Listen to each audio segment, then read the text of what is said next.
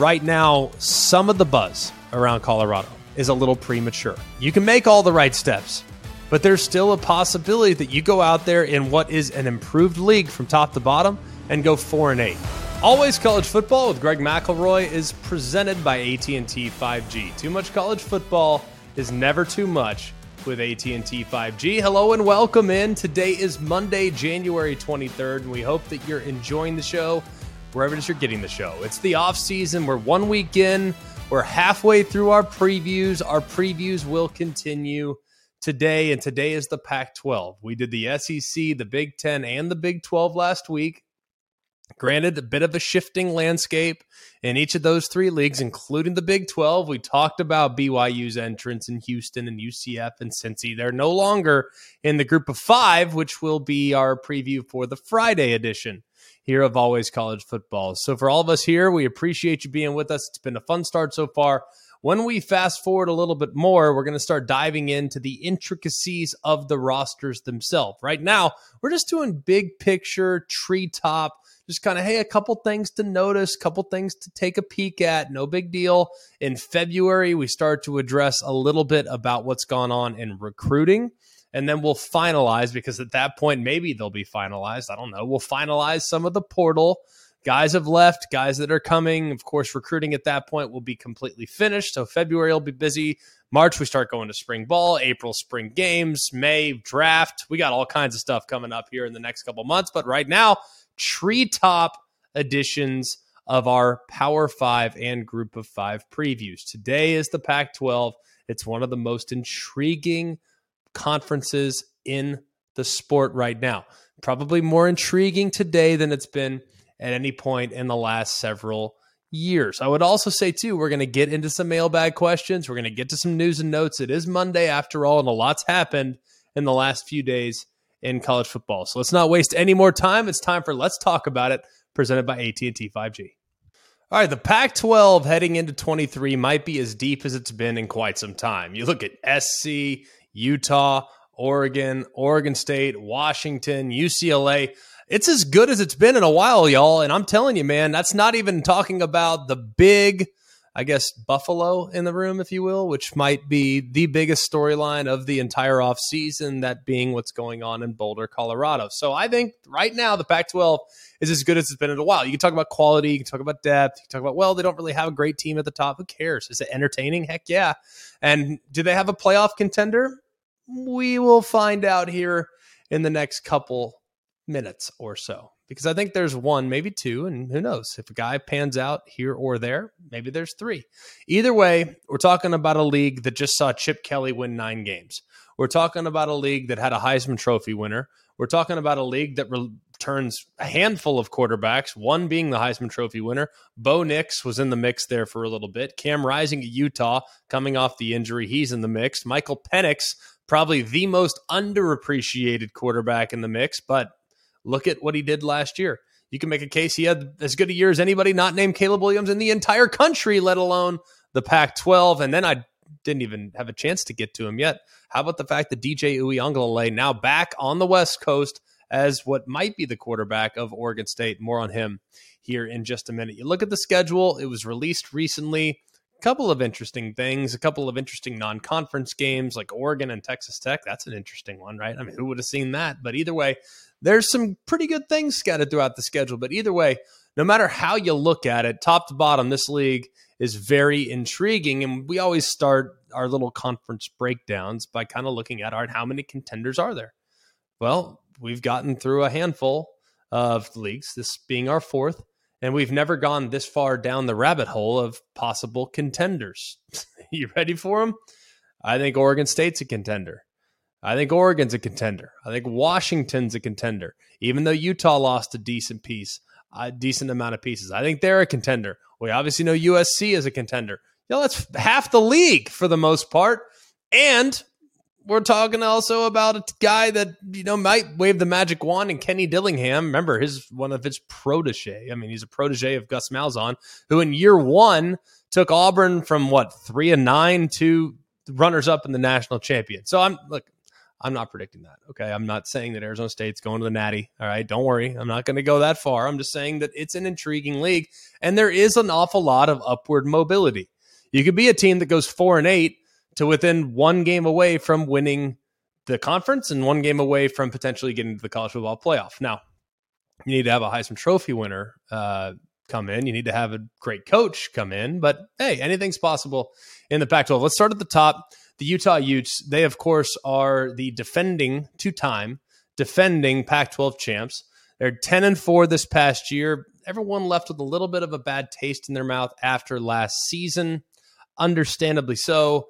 It was disappointing to watch them in the Rose Bowl play the way they played and to see Cam Rising go down in the process made it all the more difficult to kind of consume, if you will. Of course, the big pieces that you have to replace Dalton Kincaid at tight end, maybe your best playmaker. You got Clark Phillips at corner, maybe your best defensive playmaker. Diabate at linebacker. I mean, a handful of guys that you got to replace off this past year team. But if you look at it, man, this has been a program that is just consistently consistent. And I, am not going to sit here and say that Utah is in a great position to get to the college football playoff. I'm not going there this year. I'm just not. I refuse to take the bait. They might be the maybe the most stable foundation in the entire league, but look at their schedule. I mean, they might have the toughest schedule ever. Florida's at their place to start the season. You got Baylor after that. You're at SC. You're at Washington. I mean, it's it's a grind if you're the Utah Utes. So, hey, could they possibly cycle up and get it again? I wouldn't bet against them, but at the same time, it might be more difficult this year than it's been in quite some time. Let's talk about the runners up. USC Trojans probably going to come into this upcoming season as the favorites in the league. How could they not be? But you do lose a couple very important pieces, most notably Jordan Addison, of course, outstanding wide receiver. Tuipulotu along the defensive line. His ability will not be easy to replicate.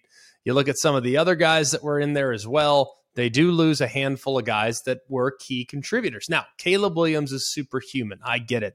He's not going to be, you know, he's not going to be in a position where, oh man, they lose a receiver. There goes the offense. Like, no, we know that's not going to happen. I mean, we saw Travis Dye, for instance, go down last year. Hey, plug and play. They're going to be just fine. This is a group that I expect to continue to excel on that side of the ball. But when you take everything else into consideration, there are question marks on defense, man. And you can tell me all you want about the guys they've added. Look at the pieces that they've added. Yeah, they went out and they got a, you know, Malachi Nelson. He's the next heir apparent after Caleb Williams. And you got these wide receivers that are coming in and Branch and Lemon. You got all these guys, these playmakers that all want Dorian Singer. I mean, it's like they, they got guys on offense. But when are they going to go out and find a complete game record defensively? Now, Tuipulotu was at times that guy for him last year. But my questions with USC will continue until I know for certain they're going to take a decent step on the defensive side of the football. Look, I think that they're going to win games. I think they're going to have a crazy exciting product to watch. And I think it's great that USC's back being in the mix for the college football playoff. But y'all, we got to see growth on that side of the ball. Yes, last year they did a phenomenal job turning people over. A phenomenal job. How many different games were just gift wrapped from the opponent given to SC after long drives, but hey, there's a turnover, interception, fumble, whatever. I mean, at one point they were like plus 20 in the turnover margin. It was absurd. That is difficult to replicate. So I would like a little bit more productivity on that side of the ball because you know the offense is going to score points. Now, what happens on the defensive side of the football? Everybody and their brother wanted Alex Grinch gone. Yeah, I, I get that, but you look at the personnel he was trying to take the field with, and the fact that they did run into a couple of tricky offenses to prepare for. It's hard for me to blame Alex Grinch for the shortcomings of what SC had. I think it was more of a personnel issue than it was a scheme issue. And that's why it was clear for Lincoln Riley that Alex Grinch needed to be retained. Let's see another year in the system. If there's no progress made in 23, then it might be time to turn over some of the things going on on that side of the ball. Other teams that are in major consideration, one of my favorite teams in the country. I'm going to love them all off season. You heard it here first. Remember, I loved TCU last year. Told you about a couple other teams I loved last year that ended up having great years. This is the team this year that I think will come in under the radar But then again, at the end of the year, we're going to be sitting there in November. They're going to be nine and one. You're going to say, goodness gracious, Washington's rolling.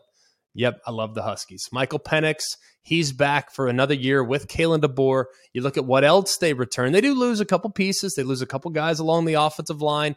You lose Wayne Taulapapa, great running back there, guy that did an awful lot for him. You lose a couple of key pieces on the defensive front. Jeremiah Martin is an example of that. Cam Bright at the second level, another guy that will be difficult to replace. But if you look at what happened, man, everyone wanted to talk about what SC did. Four and eight to within one game of a conference title and a national championship possibility. Yeah, well, y'all, do you realize that Washington was four and eight too in 2021? Kalen DeBoer gets in. They go 11 and two, seven and two in the Pac-12, and uh, there were a couple games in which they had it on their racket. Man, I think this team has a chance to be outrageously explosive. Now, Penix probably going to come back. Got a chance to be a first round pick next year, perhaps. He's got a huge arm, got a ton of tools, great mobility. I do think that he's got a chance to really elevate. Now he's going to need some pieces around him. The defense, in particular, I think is a little underrated. There's a group that's really not that bad. A lot of people say, "Well, look at the you know look at the pieces they've given up. Look at all this." You tell you what, you look at Trice on the outside. You look at some of the other guys. This is a group up front that can make life difficult on you. Now, are they as good as you know, the Vita Vea led 2016 team? Prob- probably not, you know, where you have Greg Gaines and Vita Vea. No, like they're probably not as good as that group. But this is a group in the front seven that does a decent job. And are they really going to be in the mix to win a national championship? I'm not sure I'm going to go that far, but I'm telling you, man, they need to be under consideration when evaluating the possibility of them winning the league and ultimately getting to the college football playoff. I think it's a real possibility. I do for the Washington Huskies this year, but it totally centers around Michael Penix and his ability to continue to elevate that offense to heights that we saw just last year. Oregon State's another team that everyone needs to be conscious of. This is a team that can flat out go. And you look at it now, they got a lot. 10 and 3 last season. Okay. You're gonna sit there and say, well, 10 and 3, you know, that's that's good year. Good job, Oregon. State, Go Beavers. Yeah, good way. Yeah, good year.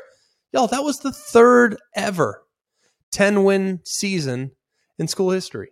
Third, only three ever. I'm not talking about like, you know, teams that just roll out of bed and win 10 and that's just, you know, that's the status quo. We're talking about the third best season ever, arguably, in the history of Oregon State football. And, you know, they finished the season and people say, well, Florida's a dumb, you know, Florida was terrible. Okay, you beat an SEC team 30 to 3 I don't care what the circumstances are. That's doing work. All right. That is doing work. You went by four touchdowns against a team with NFL talent. That's doing work.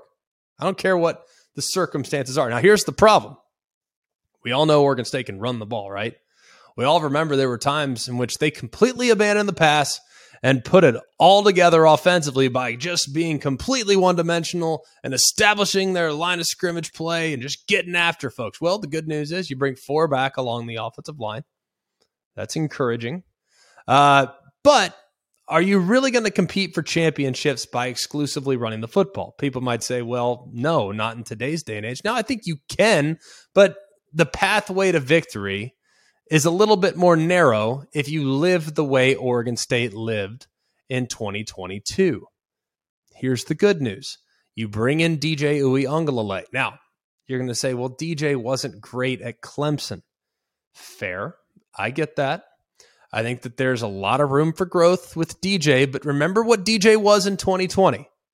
Go back and watch the game against Boston College. Go back and watch the game against Notre Dame. Those were two fine football teams. He looked pretty composed in those two games. Now, in 21 and 22, didn't look quite as good. A little rattled. I feel like it carried over. There were some other things that had an impact on DJ Uiagalelei's play, but I'm cautiously optimistic that he can improve a passing offense that ranked 11th out of 12 in the Pac 12. Okay. I think you put him in right now. I don't think he's the 11th best quarterback in the Pac 12. I just don't. Um, I think he has a chance with a fresh start, with an offense that's going to center around running the football. He's going to be able to hit play action. He'll be able to contribute a little bit with his own legs. And hey, he's going to have guys wide open. Why? Because if you bring four back off on an offensive line that can flat out mow you down, what do you think those safeties are going to be doing in the back end? They're going to be triggering on the run, which is going to leave one on ones downfield. I feel confident enough that DJ, with good protection off play action, he can hit those guys. Now, if you put too much on this plate, yeah, he might crumble upon himself. But I still think the talent is there.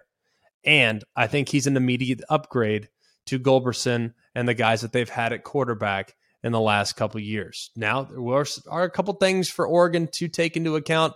We reference Penix, we reference Cam Rising, we reference Caleb Williams, we reference all these great quarterbacks that are going to just air it out and carve you up through the year. Well, it's not a great situation that you're going to have three guys that need to kind of be broken in in the secondary. You lose three back there, not ideal. It's not ideal at all. But you go out and you add a guy in the transfer portal, Omotosho, guy who transferred over from Wyoming. At Wyoming, he had six and a half sacks and 46 tackles. Another in a long line of guys now that are in the FCS and or the group of five that want to cycle up and try their hand at the highest levels of college football. Maybe Olawashai Omotosho. Olawashai Omotosho. I feel like that's pretty good, by the way, for January. I feel good about it. I think he's got a chance to be an immediate contributor there along the defensive line of scrimmage. So keep an eye on that guy. And then finally, amongst the contenders, let's go to the Oregon Ducks. Much was made about Oregon and the season that they had last year. It was a season of runs. Some weeks they look great, some weeks have a difficult time understanding what the heck they're doing. 49-3 against Georgia. We all found out as the season went along, nothing to sh- nothing to be ashamed of, but either way, got to play better than that against top level competition. Obviously, win against North Carolina in the bowl game has people feeling pretty optimistic about what might be coming. But when Bo Nix decided that he was going to come back, that's when people really started to feel good about where they're at. Threw for nearly 3,600 yards in year number one with Dan Lanning there at Oregon. Obviously, offensive coordinator is gone, but either way, nearly 3,600 yards, 44 total touchdowns. Here's the bad news you lose four guys off the offensive line. Obviously, that was a group that in recent years has been a proud group, has been a solid group, and to have to replace 80% of it won't be the easiest thing in the world. Now, they've been aggressive, they've gone out and they've tried to identify guys in the portal that could potentially come right in and play. Junior Angilau from Texas, Ajay Cornelius, he's coming in as well. A couple others that might potentially be thrust into the spot that have starting experience at other places. So they've obviously identified the issue. They're trying to fortify it by way of the portal. Maybe they have a young guy or two that can step right in and be an immediate contributor. Either way, the Cornelius guy, by the way, from URI, this guy's supposed to be the real deal. Everyone and their brother wanted him as an interior offensive lineman. Supposedly, he's the real deal. I, I'm not sitting here, you know, scouting Uri tape. All right, I'm just saying like that's just what I heard. If you haven't seen Uri, Check out their unis. Great color combo. Feel great about them. Either way, I think it's time to be very optimistic about what Dan Lanning's got going. They withstood what was a disappointing week one game, got hot. Bo Nix got a little banged up, didn't play great down the stretch, did okay down the stretch. Then Lanning goes out, lands the number eight recruiting class in the country. That's according to ESPN. Others had him around there as well. Clearly, things are go- going in the right direction if you're Oregon, especially knowing some of the uncertainty that surrounds Oregon. Are they going to be in the Pac 12? Are they leaving? Are this other stuff? To go out and land top eight class, got to feel good about how Dan Lanning attacked it on the recruiting trail. All right, those are the contenders. Okay. But I think every single one of those teams right now, you could make a case they are back page news compared to what's going on in Boulder, Colorado. Now, I, I've known Deion Sanders since I was 15. Was very fortunate to have kind of grown up around the Dallas Cowboy program. Deion Sanders, of course, an integral part of the Dallas community. And Deion Sanders knows how to do one thing extremely well, and that's market. Whether it be himself, whether it be his program, whether it be the people that are in his program, he knows how to move the needle. And I'm telling you, I look at my Twitter feed just like you guys do every single day. And the people that I follow, look, I, I don't follow a lot of folks, but I, most of the people that I follow are college football related content. It's most of what I just love it. That's what I want. That's the information I want to consume. Most of the people I follow, college football related content. Now, with the exception of Alabama, Georgia, Ohio State, and the usual suspects, the most information I'm getting right now is about Colorado. And why do you think that is? Because if you think it's because they're going to all of a sudden win the national championship, you're wrong. No, but it's because everybody's interested. Deion Sanders is a polarizing figure. A lot of people want him to fail. A lot of people want him to succeed. It doesn't necessarily matter what side of the aisle you're on. You feel a certain way about Deion Sanders. Now, I, I'm I'm not saying that how you should feel, how, what you feel. How you, some people think that his motivations are purely, you know, it's all about him. Some people's like, oh, it's all about the kids. Like everyone feels differently about Deion Sanders becoming the head coach at Colorado. I don't care how you feel. All I know is that you do feel. Like you feel a certain way. That's why there's so much coverage about what's going on with Deion and his team. And if you look at how he's gone out and attacked the portal so far, now he had to, right? There was going to be turnover. The personnel that was there with the previous regime probably not up to the par to where Deion wants it to be. He had to go out and he attacked the portal. We knew he would. We also knew that he would be very aggressive. And hey, if you don't want to be here, you don't want to be a part of it, all good. See you later we're bringing our own luggage and it's Gucci or Louis, whatever he said. I don't know. Either way, expensive, right? so you look at what he's gone out and gotten already. Now, I'm not going to sit here and say that Colorado is all of a sudden an 8, 9, 10 win football team. I think if they get to a bowl game, that would be a phenomenal, phenomenal job well done for Deion and his staff because I do like the two coordinators he brought in. I think both, both offensively and defensively, they're in a great position to succeed. Sean Lewis, great coach, great coach that does a lot of interesting things. Got that Wisconsin background, but also goes crazy hyper tempo. Like, going to be exciting to see exactly what he does. And then on defense, you got Charles Kelly, who, of course, has been around it for quite a while at both Alabama, played at Auburn, been at Florida State, been all over the place. So I think they got really good staff that they've been able to put together. But what I'm most intrigued by are the guys that are going to step right into spots from big time schools. Now, I don't know if any of these guys are going to become the next Cam Newton. I'm not going to go as far as to say, well, this guy transferring in, he's going to change the game. No, but I look at where they're coming from, leads me to believe that there's reason to be optimistic. Shedeur Sanders, of course, highly regarded player. That's Deion's son. I'm shocked that he was able to get him to commit to Colorado. But either way, he got Shedeur Sanders, right? Four star player. Travis Hunter, five star player. Another five star corner that just landed this past weekend. He's a freshman, but probably will start day one. You got Kavosiey Smoke, formerly of Kentucky. He's heading to Colorado. You got Myles Slusher, formerly of Arkansas. He's heading to Colorado. You got Vontae Bentley, formerly of Clemson. He's heading to Colorado. You got Yusuf Mugharbil. He's coming over from Florida to Colorado. He's playing along the line of scrimmage. You got a big time tight end prospect in Seydou Traore from Arkansas State. A lot of people love his upside with the Red Wolves. Didn't get as many looks. Well, he got a decent amount of looks, but I don't think many people were going to see him at Arkansas State. Now he gets a chance, obviously, at Colorado to make some moves. You got Taylor Upshaw, who's coming over from Michigan to Colorado, and then you got Breedlove, corner who's coming from Ole Miss to Colorado. You notice every one of those schools I listed – Ole Miss, Arkansas, Michigan, Florida, Clemson. I mean, we're talking about real schools, real prospects. The Deion now has gone out and gotten. Now, you can tell me about the circumstances of why they're leaving. That's fine. I don't necessarily care. All I know is I bet you they're better than what Colorado had. So if you think that Deion hasn't improved the roster already, I think you're crazy. I'm very optimistic about what he's done so far. And I think that the amount of buzz he's creating is only going to benefit Colorado here in the years to come. Let's talk about it is brought to you by AT&T 5G. Too much college football is never too much with AT&T 5G. This episode is brought to you by AT&T 5G. Fast, reliable, secure. Is checking your team's stats at 2 a.m., watching highlights while eating with buddies, or catching the game during a wedding all too much? Nope. Because too much college football is never too much, and AT&T 5G keeps you connected to all the action all year long. 5G requires compatible plan and device. 5G may not be available in your area. See AT&T.com slash 5G for you for details. Every college football season, Goodyear knows the importance of winning on the road.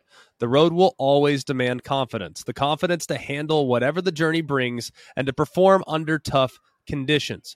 And just like the players and the fans of college football, Goodyear is ready. Are you ready for the road? Visit Goodyear.com to find the right Goodyear tires for whatever road you're on this season. Goodyear, more driven. All right, let's get into it. We told you that we've been stockpiling questions. Continue to send them. Always collegefootball at gmail.com. You can also send them via our social media at always CFB, both on Instagram and on Twitter. We're putting them in. We're going to start doing mailbags pretty much every show. Uh, not every show, but a decent amount. So continue to send those in, and we look forward to our interaction. We'll get to your questions as soon as humanly possible. Coop, let's kick it off. All right, first one. You mentioned it earlier. Everybody wants to hear about Coach Prime. Comes from Brett. Everyone is raving about Deion Sanders and how great Colorado could be in a year or two, but I'm pumping the brakes. Plenty of coaches have had great starts but fizzled out. What, if any, concerns do you have about Coach Prime? I, I have concerns because I feel like, and this this is not exclusive to Coach Prime, right? This is more big picture. Everyone just assumes, oh well, you know, we got to. I'll tell you what it is. You know who ruins it for everybody? Josh Heupel, Sonny Dykes. Like, oh hey, change the head coach. The head coach was the problem. It wasn't the player. The head coach was the problem. We're going to bring in this new guy. He's going to jumpstart the engine. And all of a sudden, we're off to the races to, you know, 10 wins every single year. Like that, it just doesn't happen that way. Uh, Colorado has been a very difficult destination for a really long time. And there has consistently been decent back and forth. Oh, we're going to invest and put the resources into the program that you need to be successful. And then they come back and say, no, no, no, never mind. We're not going to do it now. Like I remember when I took my visit to Colorado, and I feel like this was 15 years ago. It wasn't that long ago. I took an official visit to Colorado, and they were good. You know, like I mean, they were really good. I mean, Colorado there in the mid 2000s was legit. So I mean, I took visits to Bama and you know, and other places and whatnot. Colorado's in because it was one of my top five. Like that was a really cool place at the time. Now, they have clearly fallen on hard times. They were in the Big 12 at that point, so a lot's changed. Either way, you look at where Colorado is. Not a ton of in state talent, so you need to make sure you go out and have a forward facing coach that everyone wants to go play for. They did that. I think that they're going to invest in the program. It feels like they're going to be a player in NIL. Uh, it just feels like all the right steps have been taken. You can make all the right steps but there's still a possibility that you go out there in what is an improved league from top to bottom and go four and eight. It, it doesn't mean that the program's not better. It Doesn't mean that they're not making improvements, but it means that there are stepping stones that you need to take as a program in order to get to a little bit more consistent relevance. And I think that right now, some of the buzz around Colorado, like we talked about, like some of the buzz is a little premature. I'm very excited, very, very excited about what they have. For instance, they go out and they get the top corner in high school football that's going to be playing and likely starting day one in college football. He's still a true freshman. Like he's still a true freshman.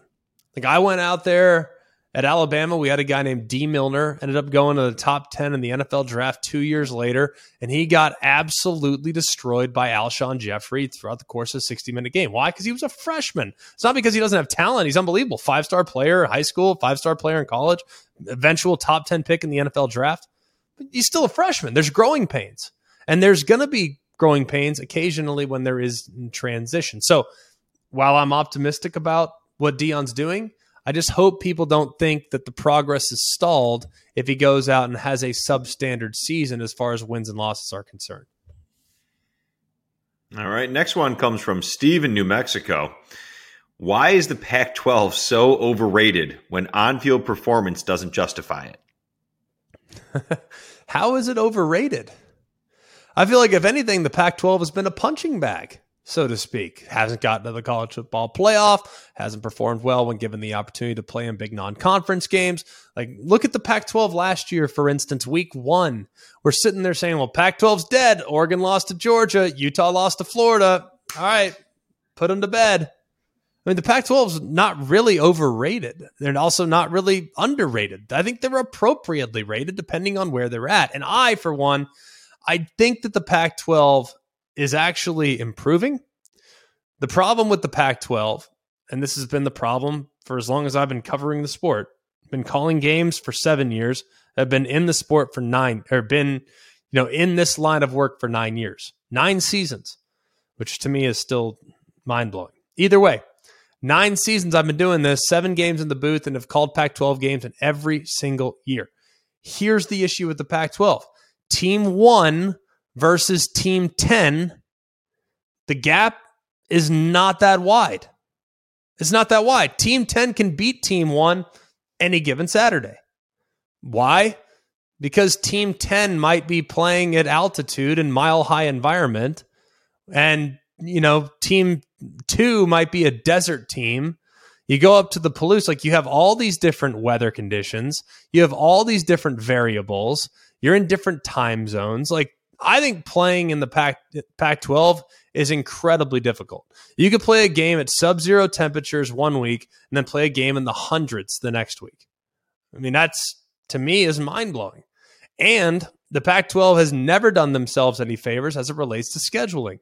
Scheduling to me is how about we don't take our best team our l- most likely team to get to the playoff. And you're going to say, Greg, this is soft. You shouldn't protect teams, whatever. They got to earn it. Fine. All right. Some road trips are more difficult than others, right? Would we all agree? Some road trips are more difficult than others. And if you are, say, SC, and you have real college football playoff aspirations, and you're the only team in the Pac 12 at the time that has those real expectations, hey, you know, let's not send them to Washington State on a short week where they got to play on a Friday night at 10:30 Eastern on FS1 when very few people are even, you know, dialed in, let alone you're going to watch them lose. I mean, and then the next year you take Utah, who at the time was a real college football playoff contender. Utah's legit. That year 2017, 18, whatever year it was. Hey, let's take them and make them play at SC on a Friday night. Like short week, let's put them on arguably the most talented team in the entire league. Let's make them play there. And guess what? Matt Fink goes on to beat Utah, the backup quarterback.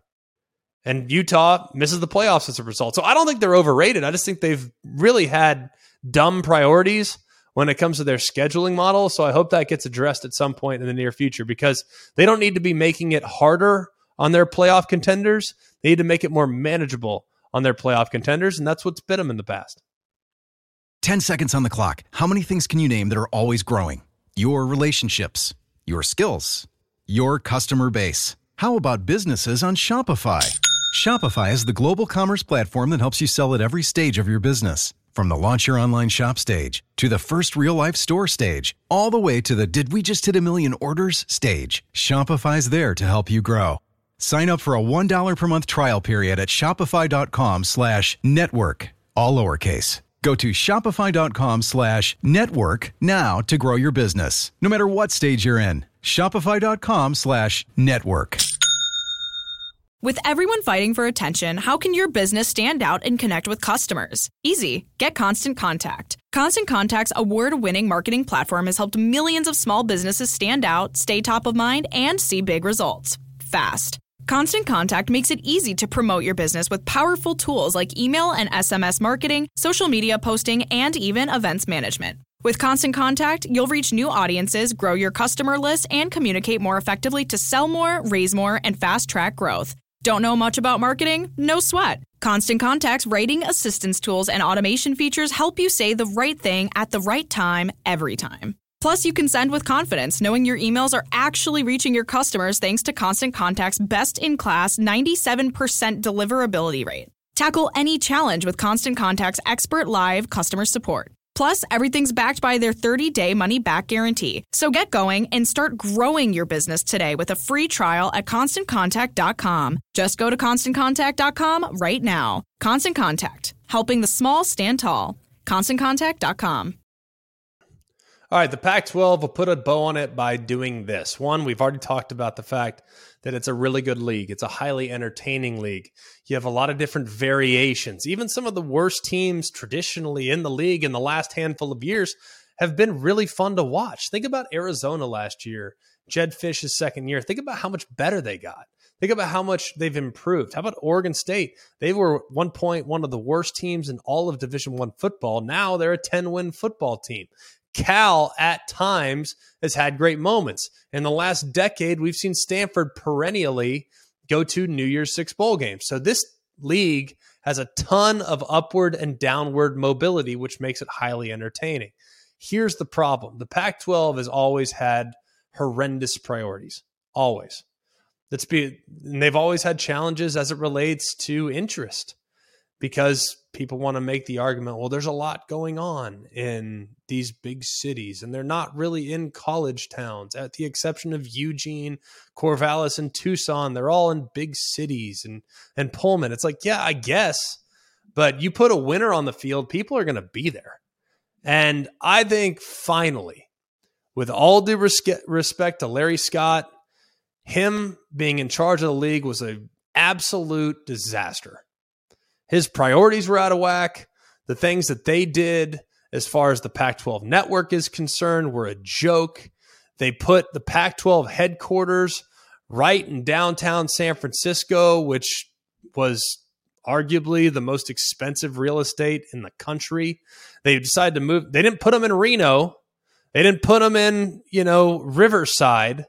They put them in San Francisco, which costs a fortune, which means as a result, every one of their high level executives was making a fortune relative to that of their counterparts in other places. Where's the SEC? Birmingham, Alabama. How much do they pay in rent? $1 a year. Where's the ACC? Out in the middle of nowhere. Well, middle of nowhere is a bit of a stretch, but they're out removed from high level expenses in North Carolina. Yes, the Big Ten's in Chicago, but for the most part, Big Ten can certainly afford to be in Chicago. All I'm saying is, I feel like the league was painfully mismanaged for as long as I can remember. George Kliavkoff's come in, and he's been dealt a bit of a tricky hand. With USC and UCLA's imminent move to the Big Ten, it's going to be difficult to try to put together a legitimate, I guess, media rights deal. But Either way, remove SC and UCLA for the moment because they are obviously lame ducks here in 2023. Think about even after they leave. Who's more exciting right now to you? Oregon or UCLA? Who's more exciting to you? Utah or UCLA? Who's more exciting to you? Washington or UCLA? And this is not me beating up on UCLA. All I'm saying is the league still has high quality even in the imminent departure of USC and UCLA. Now, are they going to add a you know San Diego State? Are they going to add a Fresno State? No. I'd be surprised. Are other schools likely still willing to answer the phone call from the Big 10 if and when it's made? Absolutely. But remove all the all the chaos, all the speculation, Remove all that just for the moment and just think about the quality of play on the field. And think about how entertaining it is because ultimately this is all about entertainment. Tell me right now, outside of maybe the SEC, tell me a league that is more entertaining right now. Because I personally, I'm not sure you can find one. The Pac 12 from top to bottom every given Saturday is going to deliver. And if I'm a TV media rights holder. Yeah, you got to have audiences to sell ads. You got to have ads to be able to provide revenue. I understand the importance of eyeballs. But for me, as a diehard college football fan that will watch every game, regardless of what time it is, and yes, I have to sit there, you know, like clockwork orange at times at one o'clock in the morning watching Oregon State against Cal on an iPad because I can't get Pac 12 network on my television. Yeah, I'm, I'm going to do it. I've even gone as far as to listen to the Sirius XM feed of Oregon State football games against SC because it was on Pac 12 and I couldn't get it. I couldn't stream it. So I listened to it on the radio and I listened to the four interceptions that were thrown by Chance Nolan. So I remember and I love this league. I think it's a phenomenally good league. I think it's highly entertaining. But I just think that we need to remain optimistic about what the league might look like even after the departure of USC and UCLA. That'll do it for us here at Always College Football. Please like, rate, and subscribe. We'll be here all off season. We want you to be here along with us. We're going to break down games. We're going to break down teams. We're going to break down storylines. We're going to hit the tree topics, treetop topics, tree topics.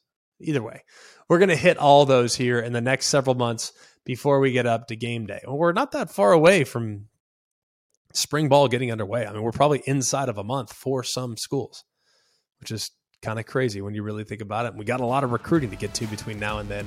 Anyways, for Jack Foster, for Jake, for Mark Kubiak, I'm Greg McElroy. We really appreciate you being with us. This has been Always College Football with Greg McElroy, presented by AT&T 5G. Too much college football is never too much with AT&T 5G.